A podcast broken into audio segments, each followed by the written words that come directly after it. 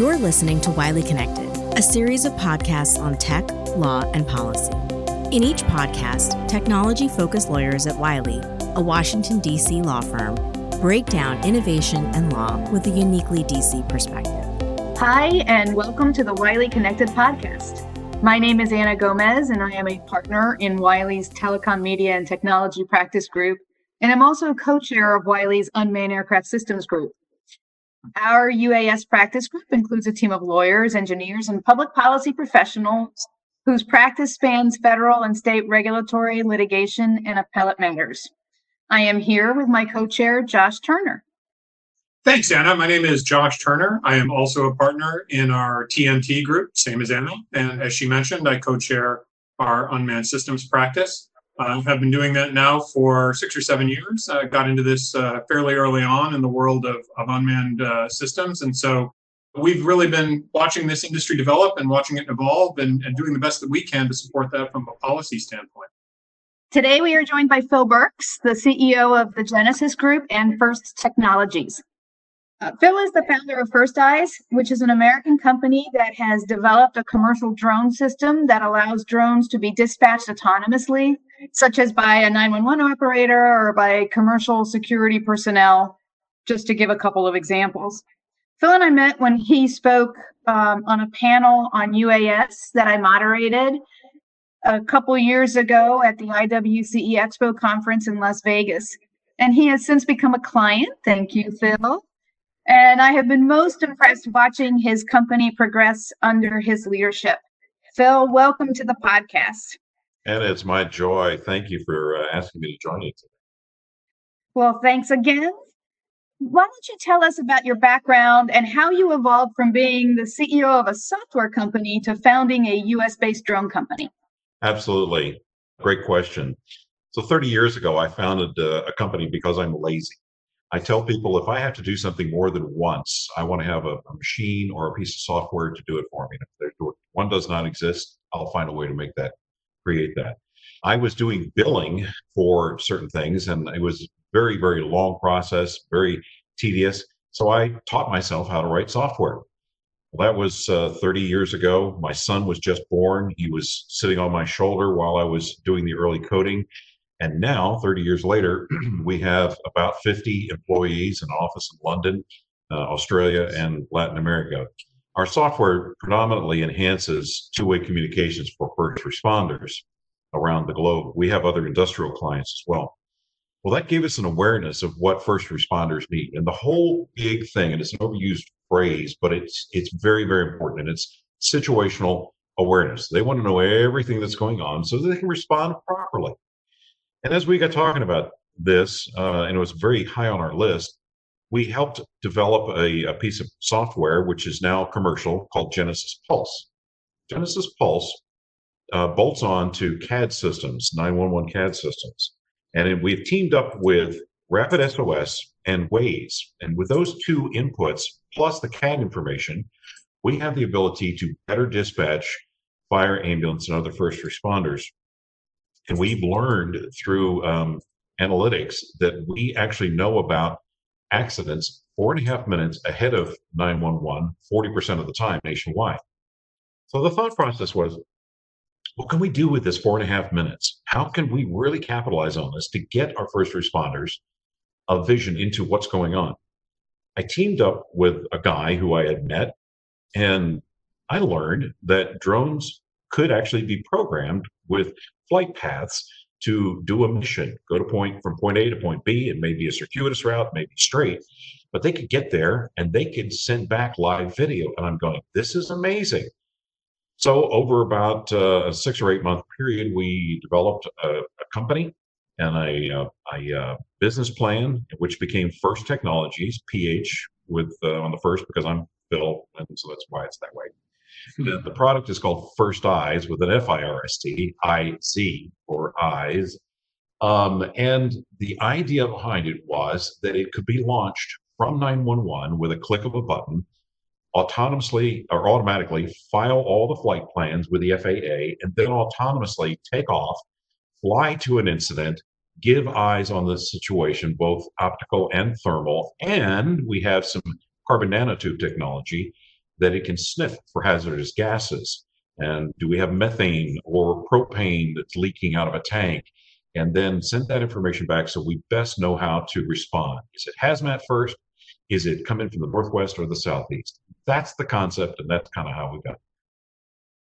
And I understand that you've actually uh, qualified as a finalist in some awards that AUVSI, uh, the Association for Unmanned Vehicle Systems International, who I should say is also a client of ours, is giving out. And uh, I think that was specifically for the the drone port part of the invention or the innovation that you were talking about. You were talking about that? Absolutely, Josh. Thank you for bringing that up. Yes, we are a finalist in that. Very, very proud of that. It is something unique that we've done. There are, you know, the concept gets talked about drone in a box. And essentially, we're talking about the box. We've named it uh, the drone port, or our trademark on it is First Port, like airport. Uh, it's a port for drones. The box is uh, right now about five feet by six feet. It has a, a, lid that slides open. It has a launch deck where the bird sits that uh, elevates from the bottom of the uh, port up to the top. It has a built in contact based charging system the whole goal here is that nobody has to touch this thing to to be able to keep a bird alive and and let it launch. The lid on the port is RF transparent so that the bird can stay hot and linked into all the uh, GPS satellites. It is heated and air conditioned to keep it at a right temperature for all the uh, batteries that are on the bird. It has a lot of intelligence built into it for safety factors uh, it has a weather station that comes with it and cameras on the outside, camera on the inside, and it does not have to be used with our bird. We've built it in such a way that it can be used with um, a lot of off the shelf birds. There is fundamentally a size limitation, as you might guess, but it's pretty large, um, up to the DJI S900 uh, airframe can fit inside it. And uh, there's a kit that we will make available for uh, tying onto the charging system, which is unique. It's different than uh, anything that's on the market that's contact based. And uh, we are going to be bringing that to market as its own device, as well as combination with our whole system. Well, it sounds like heated and air conditioned. It sounds like nicer than some home offices we've had to work in during quarantine. So it sounds like a good innovation. Yeah, well, if you're very small, you could actually live in it. that reminds me, speaking of the quarantine, we're in the midst of this COVID pandemic how would this system be helpful to respond to the pandemic?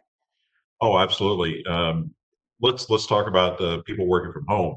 Now, we all realize and understand, and you guys especially, that the FAA is our friend, but they can be very frustrating at sometimes for all of us that want to push the envelope. But I get the fact that they want to operate safely. But let's envision something, maybe not tomorrow, but maybe a few months down the road where we don't have to actually have uh, our picks or picks. Um, they, you know, the pilot in command or the remote pilot. We could actually let the system run itself.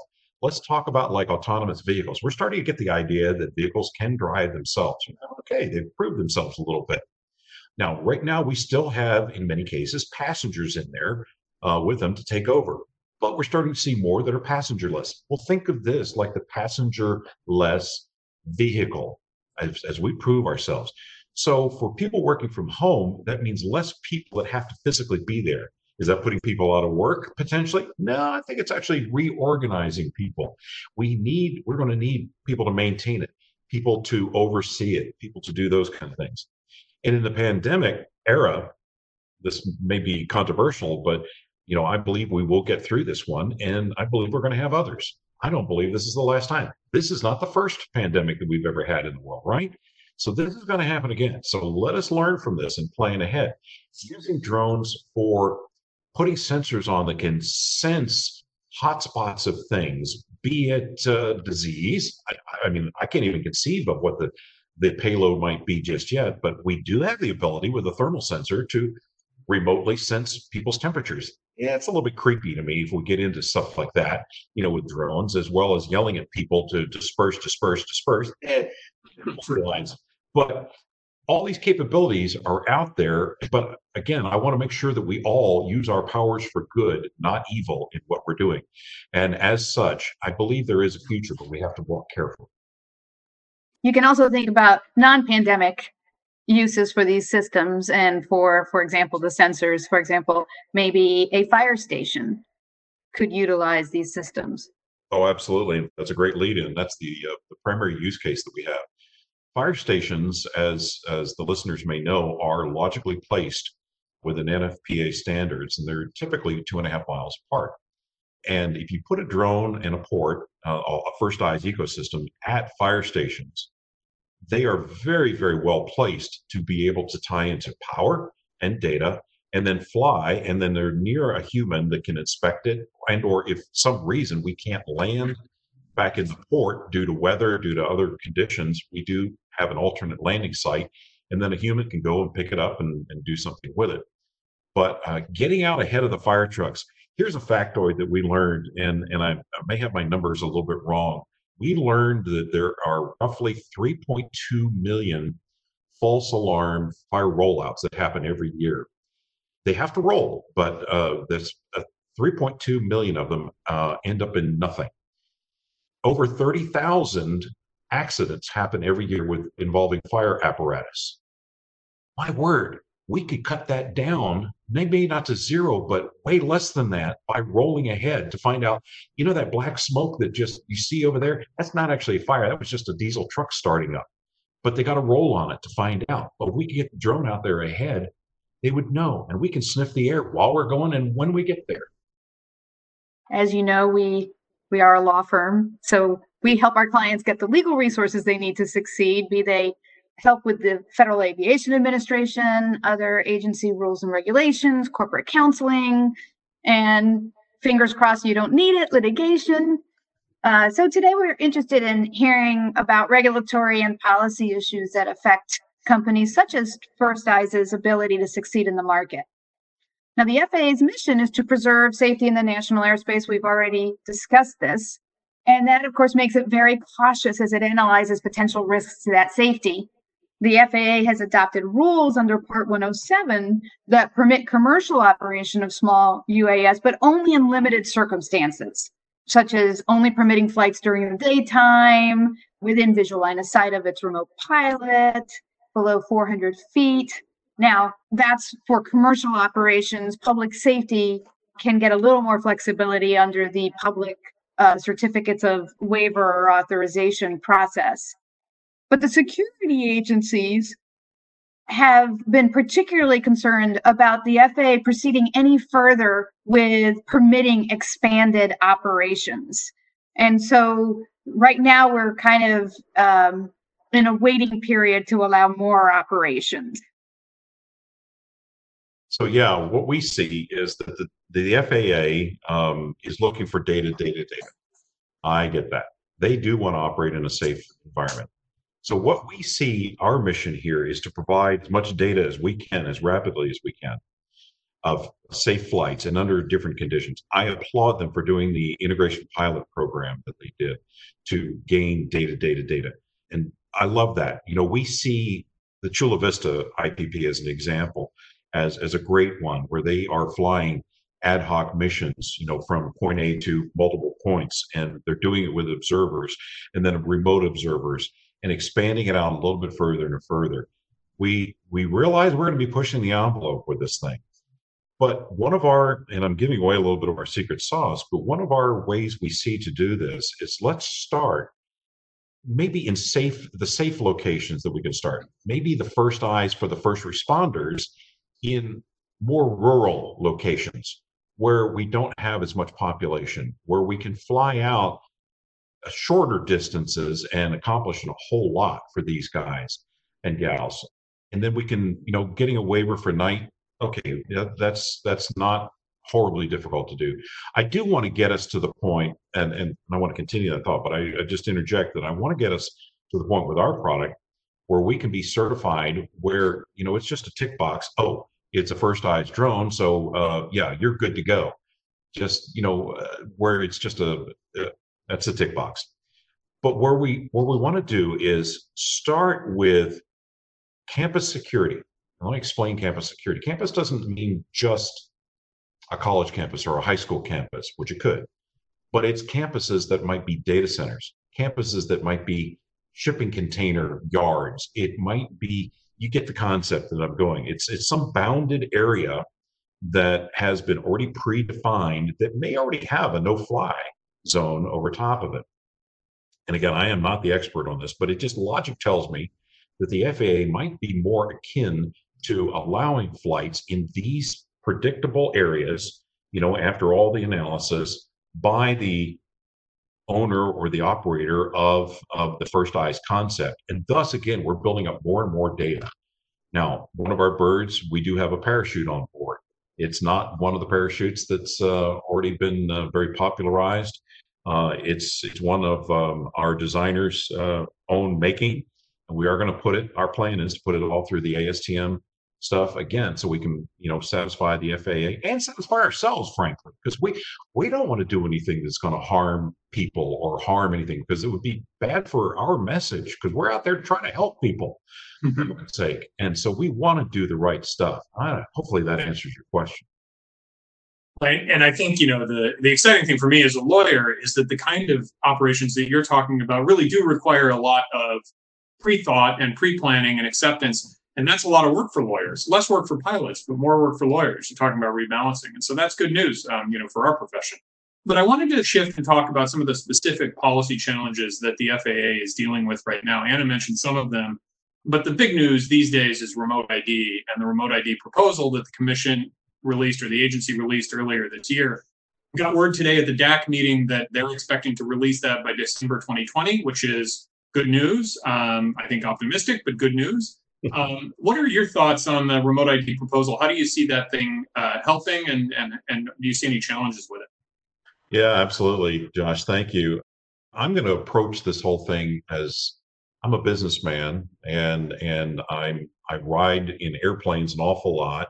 I don't come up from the the, the drone world, um, but here's my my take.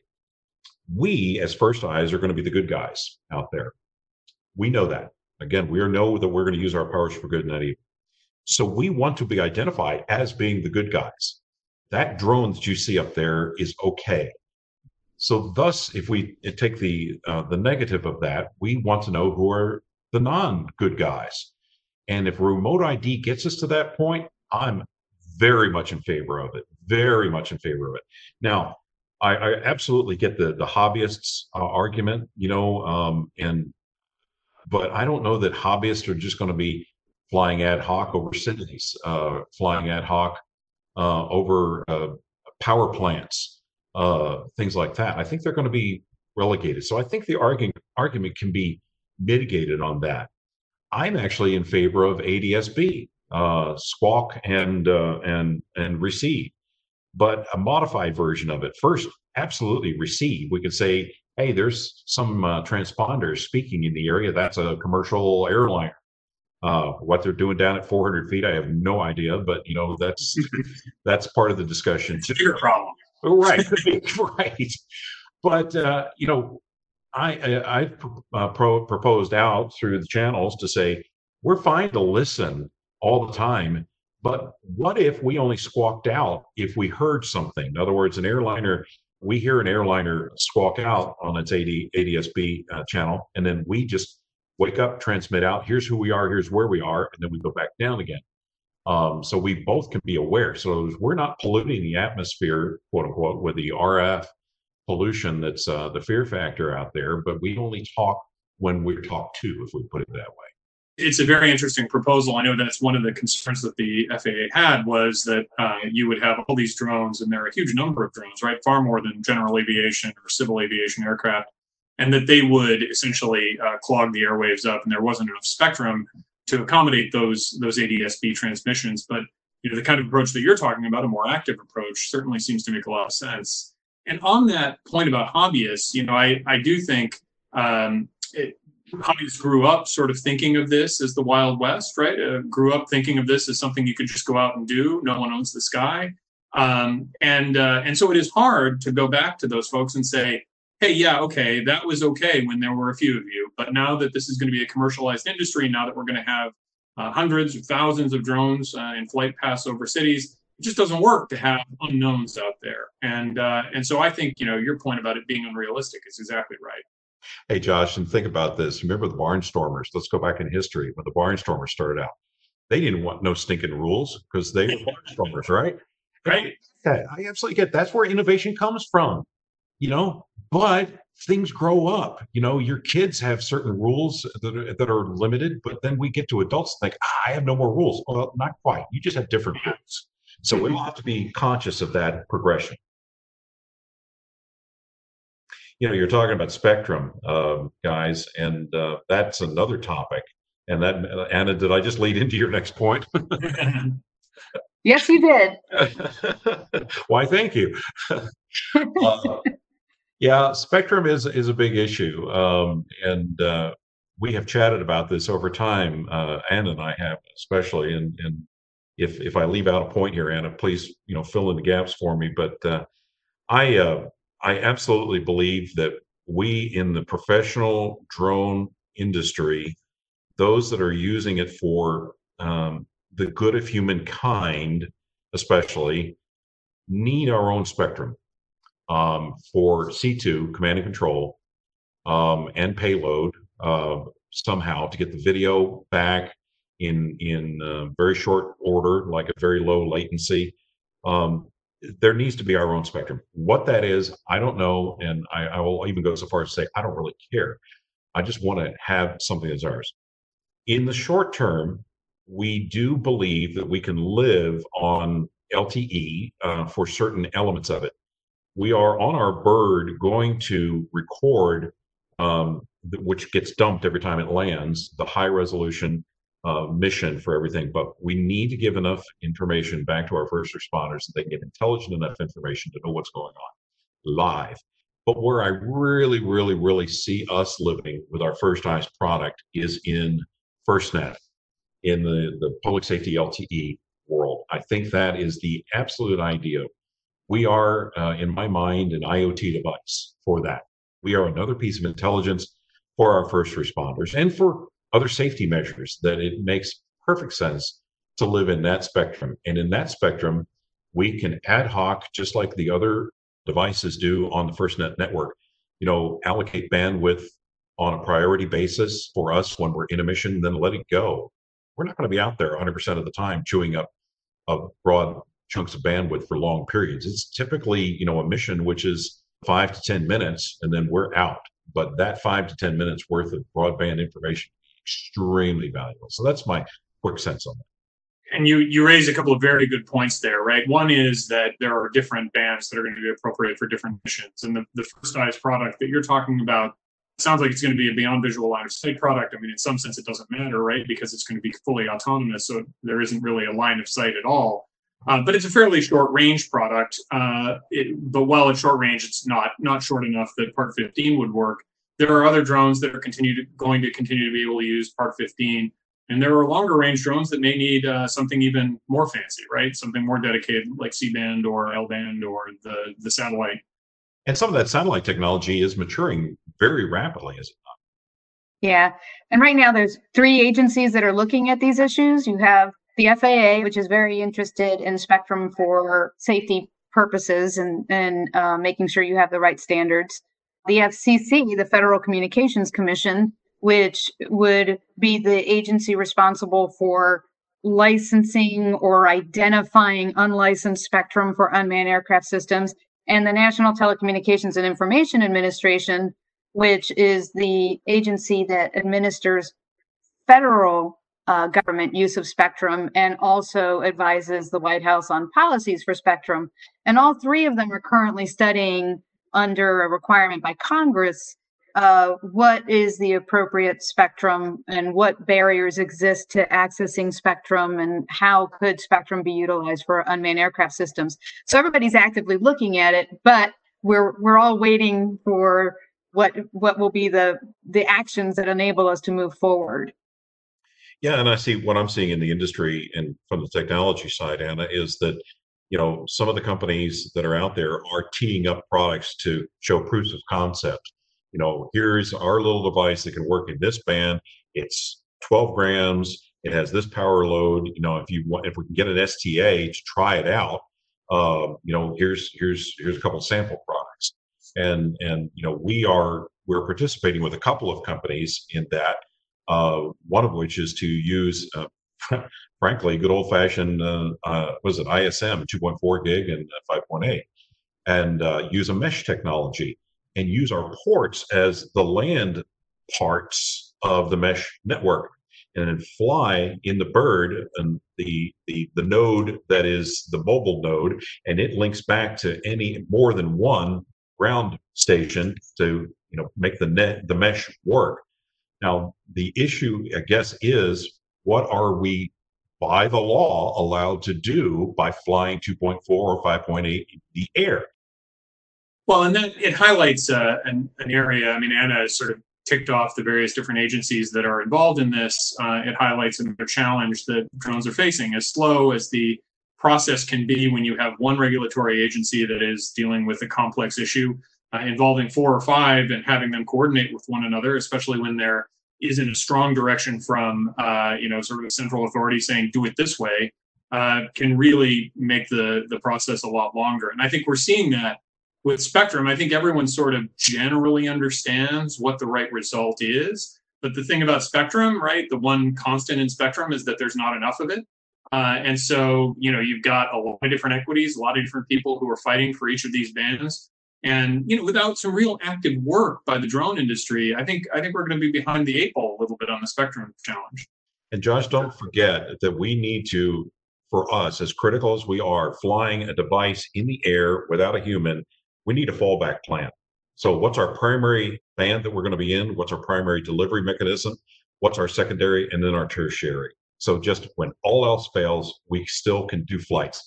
Our last case that we have built into our software is stop moving, turn around, and come back on a breadcrumb to where you last had connection, reconnect, and then figure out what's supposed to happen from there. Yeah. Well, and it, you know, I know we're uh, we're running a little low on time here, but maybe we can talk a little bit more about one of the other big issues that's sort of uh, percolating out there, and that is this concern about supply chain. Uh, and it's not unique to the drone space, right? There's been a lot of concern raised about components sourced from foreign countries, about software sourced from foreign countries, exposure to foreign legal regimes. I know you mentioned that First Eyes is an American company and that you're building your birds in America, but do you have any concerns about the, that sort of conversation that's happening on Capitol Hill and elsewhere? Yeah, somewhat. I have a pragmatic view on the whole thing. And here, here's my the bottom line of my opinion. If we are buying things from, and let's call it out, China. Uh, we use the term foreign entities to be politically correct, but let's call it China because that's a, the biggest point of concern right now. If we're buying dumb things like carbon fiber, like motors, like wire, things like that, there is no issue. There is not even a beginning of an issue. They cannot put anything into it if we are buying autopilots, software, other intelligent things like that, yeah, the horse has gone out of the barn on that one as far as I'm concerned. It's going to take a long time to get the trust factor of the American people back up. I realize I'm self-serving because we're making our drones and our ports and everything here in the USA, but uh, and and we are sourcing components from China, but we are careful to make sure that every piece of software that goes on the inside, in fact, to be clear, even the autopilot that we're using, while it comes from Europe, we are we go through every line of code on it and we are even tweaking it and customizing some of it for our ecosystem. So we want to be absolutely positive. I come from a background we're supplying software to alphabet agencies with my Genesis hat on. We've been doing it for years and years. We have to certify and we have to show proof that we have gone through the the, the uh, STIG it's called uh, methodologies to go through and make sure that we have cleansed the software of any uh, malware or any foreign uh, software that's in it or any open source, etc. like this. Long story short is we've been down this road, and it, it, to the core of your question, I have no problem if it's dumb components, but I do have a problem if it's if it's smart components coming from China in particular. Well, I think we uh, should probably let you get back to your beautiful office complete your day. Phil, I want to thank you. This has been such an interesting conversation, and I look forward to talking to you soon. Absolutely, Anna. Thank you so much. And you, Josh, for the time. Thank you for the questions. And uh, you know, I look forward to the day you're going to see us on CNN and Fox and 60 Minutes with a product that's saving lives and, and uh, saving time and saving. Yeah, I can't wait to see one of your uh, drone ports in action. Thanks, Phil. I really appreciate the conversation. Thank you for tuning in to the Wiley Connected podcast brought to you by the attorneys at Wiley. If you enjoyed this episode of Wiley Connected, we encourage you to subscribe, rate, and leave a review on iTunes and SoundCloud. For additional resources and materials, head over to wileyconnect.com. Thank you for listening. The views, information, or opinions expressed during the series are solely those of the individuals involved and do not necessarily represent those of Wiley Rein LLP and its employees. The material contained in this podcast is not intended to be and is not considered to be legal advice. Transmission is not intended to create, and receipt does not establish an attorney client relationship.